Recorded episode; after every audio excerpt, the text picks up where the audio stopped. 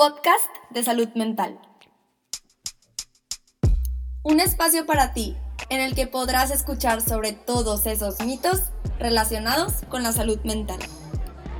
Y mediante pláticas con expertos, informarnos y conocer la realidad de diversos temas. Con el objetivo de derribar tabús un tema a la vez. Mi nombre es Paola Lavín. Bienvenidos. Bienvenidos otra vez a este podcast. Estoy súper emocionada de estar aquí el día de hoy con ustedes. Y pues bueno, hoy vamos a tocar un tema, yo creo que de los más básicos, pero súper interesante, que es la neurosis y la psicosis. Y otra vez, no estoy sola, me encuentro acompañada con el licenciado Francisco Ayala. Eh, este profesor fue mi maestro de la materia de psicopatología hace un chorro de, un chorro de años. Y pues desde que entré a su clase me llamó mucho la atención la manera en la que enseñaba y es por eso que decidí pues invitarlo al podcast. Bienvenido, licenciado. Muchas gracias, muchas gracias por la invitación. Creo que, que es una oportunidad de, de, conversar sobre este tema para un público abierto y creo que es muy importante la labor que está realizando con eh, tocar estas temáticas y dejarlas así a nivel de podcast y de consulta. Muchas gracias, estoy súper emocionada también de estar aquí y más con este tema y más con alguien que yo sé que sabe mucho, mucho. Muchas gracias. Y pues, a ver, platíquenos al principio un poquito sobre su trayectoria profesional, qué hace, qué está haciendo ahorita. Bueno, yo soy originalmente psicólogo clínico, eh, estudié en la Universidad Autónoma de Nuevo León hace ya años Tuve práctica clínica con pacientes por alrededor de 18, 19 años eh, y, trabajo también en el ámbito de educación. Tengo una maestría en educación y una maestría en salud pública. Eh, luego hice pues, una maestría, llegué, no, no hice el doctorado, en estudios sobre la sociedad de la información y el conocimiento. Pero en particular la temática esta de la psicopatología es algo que siempre me, me marcó, me dio la oportunidad de entender muchos fenómenos del comportamiento humano y de entender finalmente pues las implicaciones o la gravedad de, los trastornos, pero también de los elementos que existen en su entorno, en el entorno que no permiten comprender de qué se trata y que nos marcan o marcan al común de la comunidad con ciertos uh, mitos o con ciertos estigmas hacia las personas que sufren algún trastorno. Entonces creo que, que mi trayectoria desde la parte de la psicología, desde la parte de la educación, desde la parte de la salud pública, tiene que ver mucho con esa comprensión, de la, con la necesidad de esa comprensión del tipo de trastornos que podemos observar, no solo los profesionistas, sino eh, toda persona que esté en contacto con otras personas. O sea, pensamos en maestros y pensamos en eh, empresarios y pensamos en emprendedores, pues más vale que tengamos la posibilidad de tener ciertas distinciones para entender que hay personas que tienen rasgos neuróticos, ahí hay personas que tienen rasgos más allá de los neuróticos y que es complejo lidiar con ellos. Pero es, creo, como decías hace un momento, eh, es un tema básico donde todos deberíamos tener cierto nivel de información y tomar decisiones en función de esa información fundamentada. 100% de acuerdo. Y algo que me intrigó mucho desde el principio es que al estar platicando de, de, la idea de este podcast y de qué temas nos gustaría abarcar, este, inmediatamente en mi listita de opciones salía neurosis versus psicosis y tú fuiste inmediatamente como, ese, ese quiero. y me intriga como, ¿por qué? ¿Por qué este tema? Creo, creo, que es un tema que, que, bueno, que es común a todos, es decir, el, primer planteamiento, y, y lo conversamos en algún momento, el primer planteamiento es esta cuestión de de si soy neurótico o no. Y la gente se deslinda fácilmente de eso, es como si no es como si no tuviera algún tipo de neurosis. Ahorita hablamos un poco sobre eso, profundizamos. Y el otro elemento también que es muy, muy, muy delicado y que tiene que ver con el respeto al, a los humanos o al sentido humano eh, aplicado, pues sería el desmitificar lo que implica la cuestión de la psicosis y considerarla como una enfermedad, es decir, no es algo de lo que debamos eh, renegar o alejarnos o enojarnos. Es algo que existe, que es eh, presente, que es común y que hay que tener elementos para poder atenderlo y sobre todo respetar a los pacientes con ese trastorno, no segregar o no discriminar a este tipo de pacientes. Entonces creo que la temática da para todos. es de las más genéricas en cuanto a a lo que es uh, salud mental. Y, e insisto, como señalaste, es, es, básica, es decir, a ver, vamos a partir. Ahí habemos, y ahorita decimos por qué, habemos neuróticos y hay psicóticos. Y hay que ir haciendo distinciones sobre eso eh, para poder comprender a la gente y trabajar con ella. Claro, y a pesar, yo creo que sea un tema muy básico, creo que los medios de comunicación lo han hecho que se rodee de tantos mitos, las películas, las series, la tele, ha hecho que se estigmatice mucho este tipo de temas, como cuando no hemos escuchado el, ay, es que estás neurótica, estás loca, como, como asociándolo mucho a la locura en lugar de a una condición o a algo que Correcto. pues todos somos, ¿no? Pero bueno, Sí, sí, sí. hay que arrancarnos. Muy bien, muy bien, adelante. Y bueno, licenciado, ¿qué es la neurosis?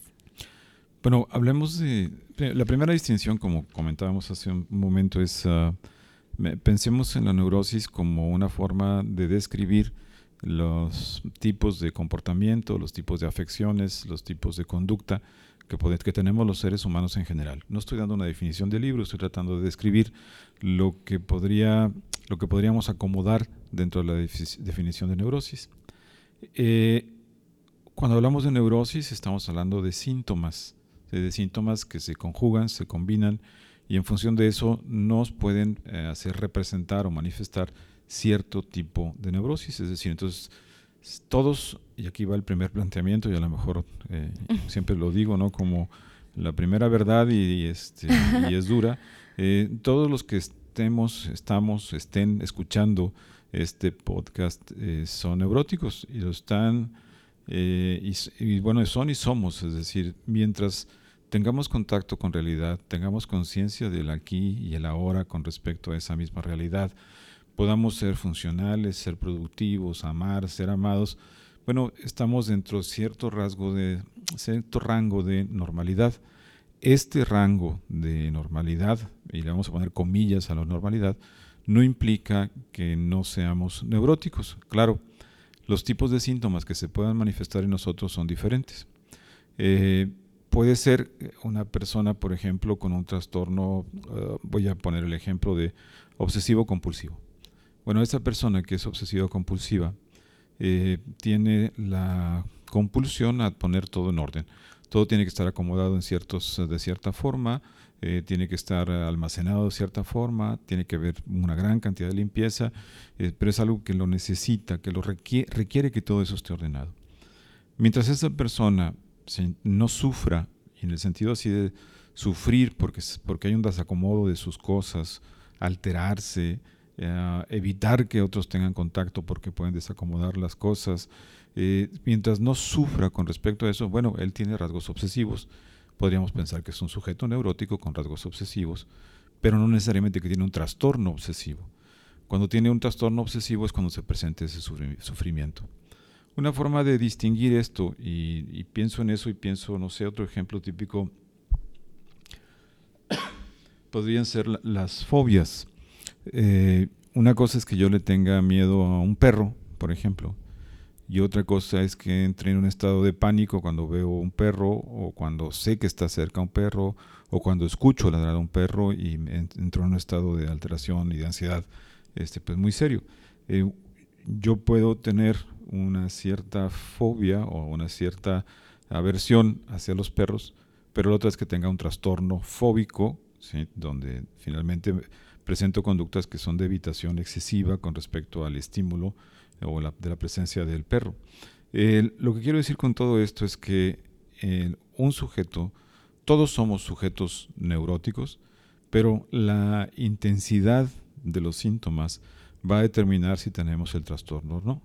Si este síntoma nos genera una ansiedad excesiva, es decir, es algo que nos, produce un descontrol significativo, si este síntoma se presenta eh, constantemente, viene y va, pero es constante, siempre está la presencia del síntoma, o bien si ese síntoma se presenta y tiene una duración extrema, se dura mucho tiempo y no se nos baja, no se nos quita la ansiedad que nos pudo haber manifestado la fobia o el desacomodo de los libros en un librero que es de nuestra propiedad. Entonces ahí tenemos esa, ese descontrol.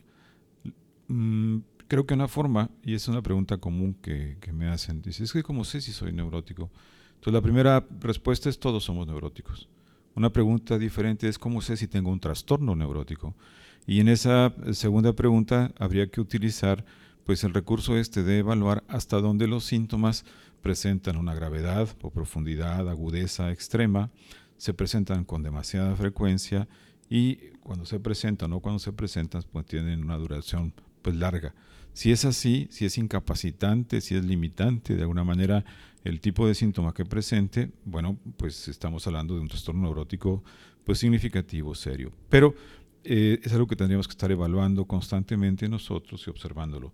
Eh, no hay, eh, podríamos decir, alguien lo decía de esa manera, hay neuróticos con síntomas que son parte de su personalidad y no, le pueden, no les genera ningún problema, existen, funcionan, eh, trabajan, y hay neuróticos que sus síntomas les impiden, eh, vamos a decirlo de esta forma que no es muy eh, teórica, pero es real, les impiden ser felices, les impiden ser personas con, que gocen de la vida porque los síntomas se los les consumen toda esa energía que podía darles el goce de la vida misma, ¿no? Sí, dejan de ser, pues, productivos. Así es, esa limitación es significativa. Yo decía, si el sujeto tiene conciencia del aquí y el ahora, si este sujeto tiene la posibilidad de ser productivo, como lo señalas, si este sujeto puede tiene la capacidad de amar y de ser amado, dejarse amar, pues es un sujeto que tiene esa vida normal, feliz, que podría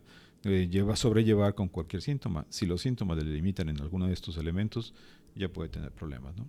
Y a diferenciación de la psicosis, esto sería... Bueno, muy interesante porque estamos hablando del otro mundo, ¿no? Es decir, ahí hay, un corte eh, significativo. Cuando hablamos de un sujeto psicótico, es un sujeto que no tiene conciencia del aquí y el ahora, que vive en una realidad particular, propia, la que él se ha planteado para, para existir según su trastorno eh, psicótico, que, está incapacitado para amar eh, o para ser amado o para, o para entender que es amado por, por otras personas.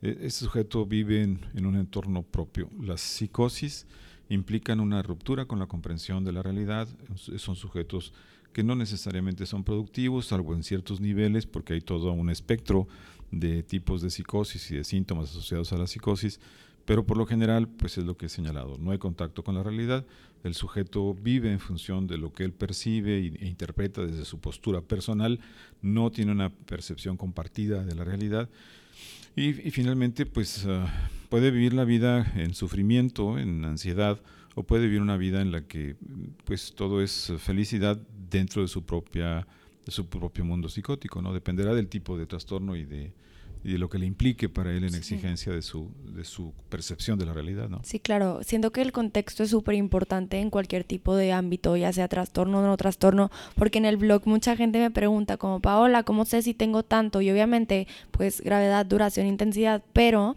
el contexto es súper importante, tu familia es muy importante, por eso como hago mucho énfasis en ve con alguien que te dé una atención 100% centrada en ti. O sea, todo esto es psicoeducativo y es con el fin de de informar, de, desestigmatizar, pero cuando ya te estás preguntando tú si tienes algo, no tienes que tener algo para ir con alguien. De entrada. Sí, no, no. Ah, bueno, es muy importante lo que señalas. Eh, primero, los neuróticos, los, nosotros, los neuróticos, si, hay un estado de, ansiedad, de, si hay un estado de sufrimiento, de percepción negativa con respecto a, las cosas, lo mejor es pedir ayuda. Y, me refiero a ayuda profesional, digo, porque tenemos, podemos tener la red de ayuda familiar o social, ¿no? Los amigos, los hermanos, no sé, la, familia. Pero para que haya mayor objetividad en la atención, pues es preferible ir con un profesional, con un experto, con un psicólogo, con un psiquiatra que, que, tengan esa disposición a la escucha y a la atención a lo que me está quejando como, como síntoma. Eh, cuando hablamos del psicótico, el psicótico no va a asistir a tratamiento, ese no va, no tiene conciencia de la necesidad de ayuda. Y como no tiene conciencia, no va a ir a buscarla. Ahí la familia es la que tiene que tener la sensibilidad para tener un buen diagnóstico, la sensibilidad para tener el mejor tratamiento, pues para tratar de controlar los síntomas que estén presentes. Si la pregunta común es si se cura la psicosis, es una pregunta que se hace comúnmente, es algo que no se puede responder así en lo general, tiene que ver con cada caso tiene que ver con el origen del trastorno, de ese quiebre hacia el mundo psicótico y en, función de ese origen y de las posibilidades del paciente, pues se podrá determinar si puede en volver a la funcionalidad del neurótico o pues no va a poder y va a que atenderlo en ese mundo y, la familia tendrá que hacerse cargo de eso. Es una carga difícil, sobre todo por todos los estigmas que, como ha señalado, eh, aparecen con respecto a, la psicosis misma o, a la locura, entre comillas, ¿no? Sí, es aquí donde vemos como el aspecto social, lo importante que es tener una red social, como, claro. como sí. Claro, claro. El, a ver, lo que vemos en la calle comúnmente son personas que han sufrido un quiebre psicótico y que son abandonados porque las familias no saben qué hacer o no tienen recursos para cuidarlos, el Estado tampoco provee de un servicio suficiente para la atención de este tipo de casos y, realmente es común verles, y es doloroso, verles deambular por las calles este, como personas que no pueden eh, pues, tener un referente de ayuda o de apoyo, no hay la red social y pues eh, deambulan y pues malviven, ¿no? Sí, sí, sí, sí. Y licenciado, ¿se podría decir que todos los trastornos mentales en general caben dentro de estas dos categorías que acabamos de mencionar?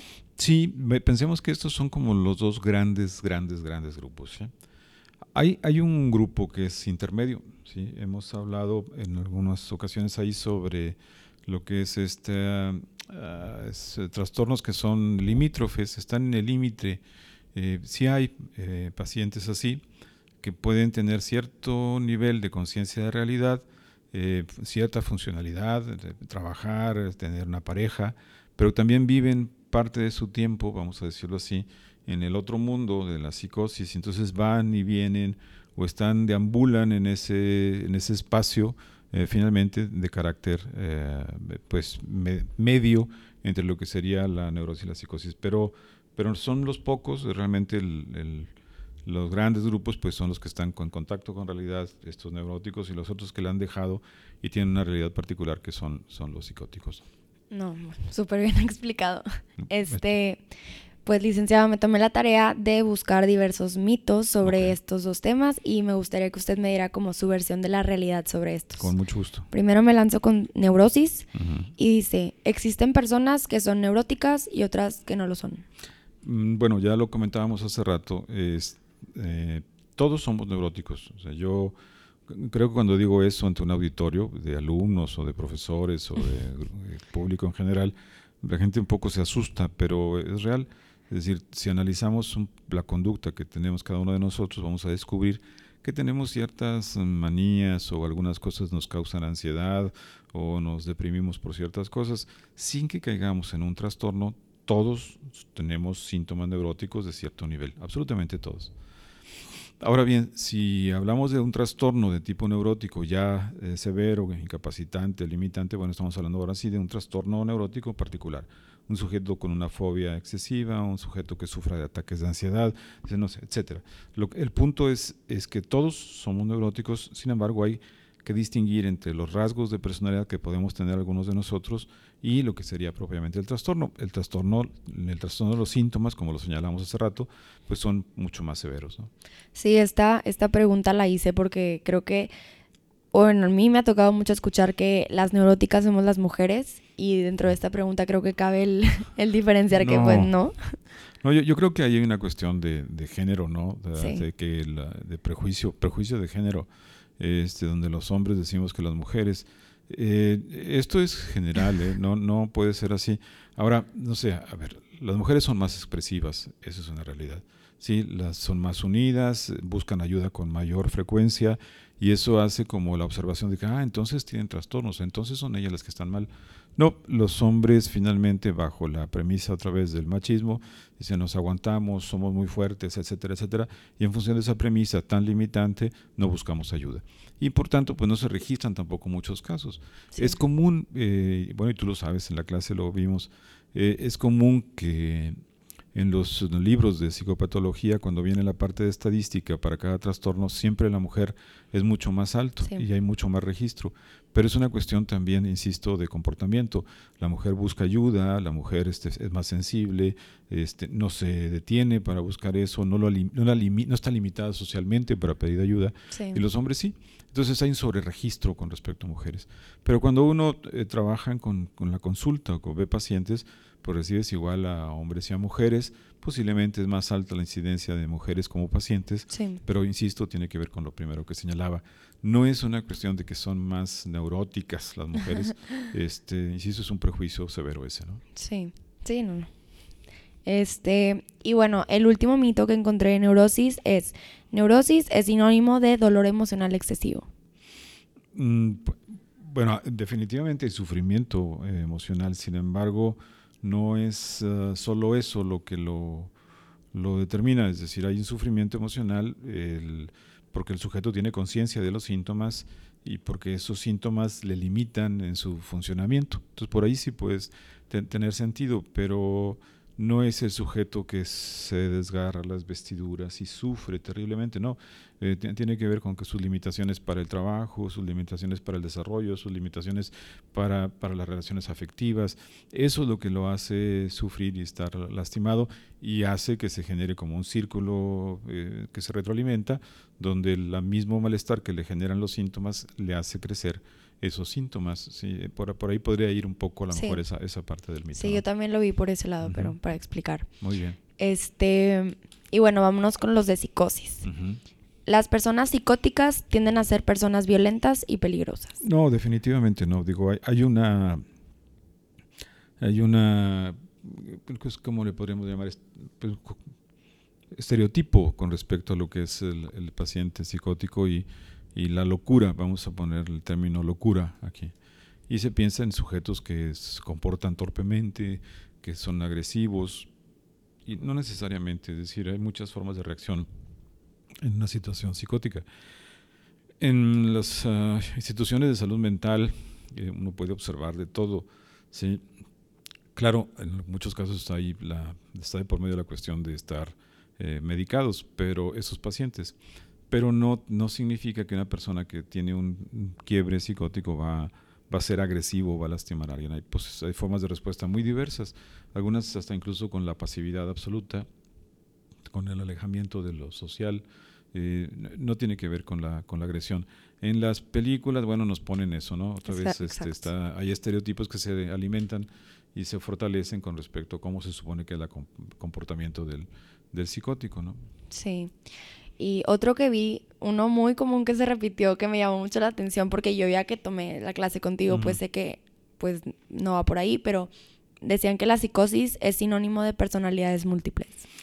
No, no, bueno, la, las personalidades múltiples es una forma de, de, manifestación de esto, aunque ahí es, pues son, son, sí existen, sí se presentan, no son frecuentes, o sea, no son tan frecuentes como para decir tiene que tener personalidad múltiple, una persona que es de una forma y luego de repente manifiesta otra personalidad y luego otra personalidad, pues tampoco es así tan, tan común, sí se presentan, pero es, esa es sola una, solamente una forma de manifestación de la psicosis eh, y que, que, también está un poco dentro de la parte limítrofe, porque finalmente el, estas pacientes tienen contacto con realidad, con sus distintas personalidades.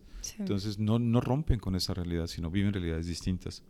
La, la parte así de los... Hay, muchos tipos, ¿no? Desde el paranoide, el sujeto depresivo propiamente, la depresión profunda, pues hay un alejamiento también de la realidad, el sujeto pierde el sentido de la existencia, eh, nada le satisface, es, es muy difícil el trato cuando hablamos de una depresión verdadera. ¿sí? Y sí, una depresión raya finalmente en ese alejamiento de, de, de conciencia de realidad.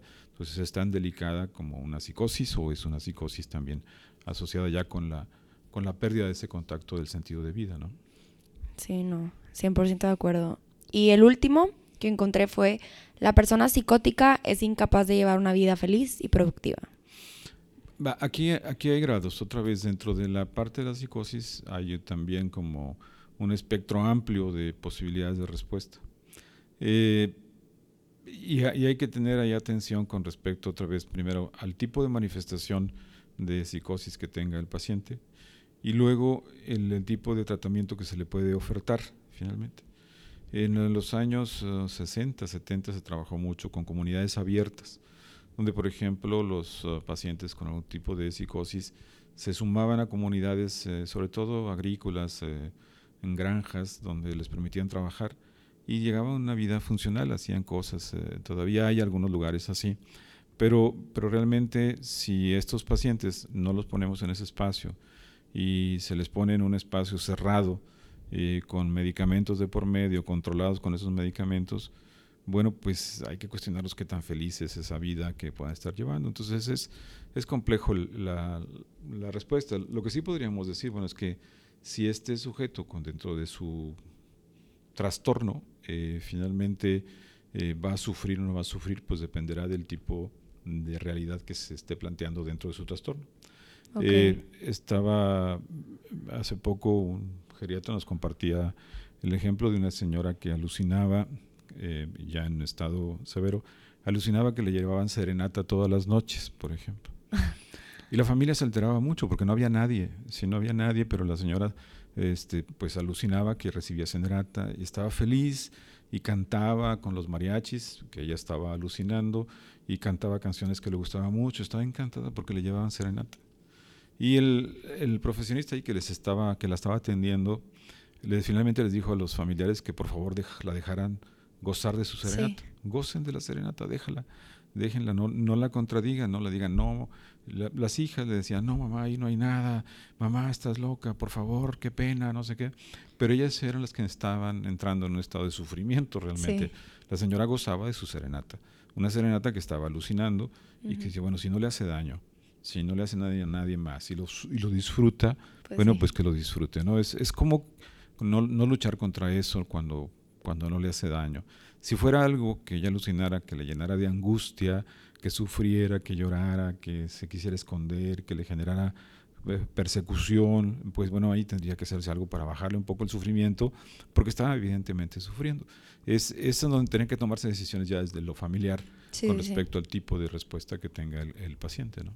Y pues licenciado de casualidad, ¿tiene algún ejemplo de algún caso clínico que se le ocurre, que quisiera platicar, así que usted diga como, ay, qué interesante estuvo? Pues hay mucho, bueno, la verdad es que a ver, hay muchos casos este, realmente que podríamos conversar. Creo que, que así en particular, en particular creo que la, la importancia, más, más que, que, un caso en particular, la importancia del tipo de respuesta que tenga la familia al trastorno es lo que es así significativo, es, es determinante. Es decir, si la familia tiene la posibilidad de lo económico, de suplirle de ayuda, hay que buscar una buena ayuda. Si la familia no tiene esa posibilidad, pero sí tiene la responsabilidad, como todas las familias deberían tener, de buscar asesoría para ver cómo es la mejor forma de atención. Si no tenemos dinero para poder internarlo, bueno, entonces lo vamos a tener en la casa. ¿En qué condiciones lo vamos a tener? Que sea seguro para el paciente, que sea seguro para la familia, que le dé posibilidades de cierto nivel de vida, pues que, que sea propio a un ser humano, ¿no? Eh, casos, eh, me tocó ver hace tiempo ya casos así terribles donde eh, viven años encerrados en un cuartito en el patio de una casa porque les da pena a la familia que salga y porque es el, el que tiene la es el loco de la familia, sí. ¿En serio? Pero de estar encerrados en situaciones infrahumanas. Entonces realmente creo que, que la familia es el foco así principal de, para proveer de la mejor atención posible al paciente con un buen diagnóstico de por medio, que creo que eso se podía proveer sin mucho costo, si de parte del Estado, de parte de las instituciones, sí, con una buena orientación con respecto al tipo de medicamentos para controlar, si es necesario, sí, a estos pacientes. Y la otra es eh, si, si puede estar en un lugar seguro, internado, que bien, pero si no puede porque no hay recursos para eso y es, es una realidad, ¿cuáles son las mejores condiciones para que pueda estar en, en la familia, en la casa? Eh, dependerá otra vez, insisto, del tipo de respuesta y de las posibilidades de control que tuviera ese paciente en el sentido de la conducta, en el sentido del comportamiento, en el sentido de lo que esté sucediéndole a él eh, de manera eh, que requiera algún tipo de, de medicamento, de, de atención farmacológica. ¿no? Sí, creo que aquí se abre toda esta conversación nueva a los cuidadores, a los familiares quienes cuidan. Sí, claro. Es pesadísimo, me, me debo imaginar que debe ser una carga emocional y física. Así es, es, entra en juego esto del cuidado del cuidador. ¿quién, cuida y qué hace cosas por las personas que están cuidando al paciente enfermo? Eh, un paciente con un perfil eh, de psicosis en, en casa, pues es peligroso. Es peligroso no por sí mismo, es peligroso por lo que puede hacer dentro de su psicosis, no porque quiera hacer daño, sino porque finalmente no tiene el control o los límites que tuviera un sujeto que fuera neurótico y eso yo lo hace delicado. Hay que ver cuáles son las mejores condiciones para que esté. Sí, pero todo eso es, es recurso, ¿no? Es recurso, tiempo, atención. Este, hay pacientes que requieren cuidado casi uno a uno bueno, pues la, familia tendría que turnarse o ver cómo darse uno a uno, este, luego tienen que trabajar. Entonces realmente eso es eh, lo que tendría que negociarse dentro de la familia y es lo complejo, ¿no? Sí, también manejar esta frustración, más también la empatía y pues poner la práctica todos los días. Claro, claro, claro. Sí. Y yo creo que de, por así de pronto, finalmente en este tipo de trastornos, esto de la red de apoyo se convierte como lo determinante para generar condiciones de pues de cierta estabilidad de esos pacientes, ¿no? Sí, y dentro de todo esto, yo si no estudiara lo que estudio y si no supiera nada de esto, se me haría muy difícil como visualizar lo que es esto de la psicosis y todo esto. Entonces se me ocurrió que podríamos dejar como una tarea de dejar ciertas películas para que pudieran ver. La que a mí se me ocurre es la de Beautiful Mind, de, que habla sobre un profesor Nash y está muy bonita, la verdad, habla de esquizofrenia. Se me hace una película que obviamente todas las películas son para entretener, todas tienen sus aspectos como dramáticos, pero creo que, no sé, hacen muy buen trabajo en, proyectar lo que, lo que podría ser la esquizofrenia. Eh, yo, creo que es, buena película, es un caso real, es un, un, genio además. Eh, hay escenas muy interesantes donde él incluso conversa con y tiene que convencerse de que está eh, hablando con alguien real o, con alguien, un personaje de sus fantasías.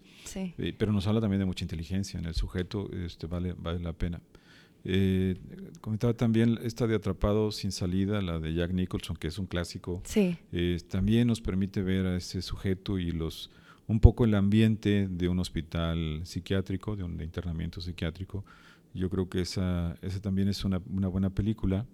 Y hay otra que ahorita me acordaba, eh, Shine se llama. Ah, Shine es, buena. Este, es, de un pianista, también está basada en una situación de realidad.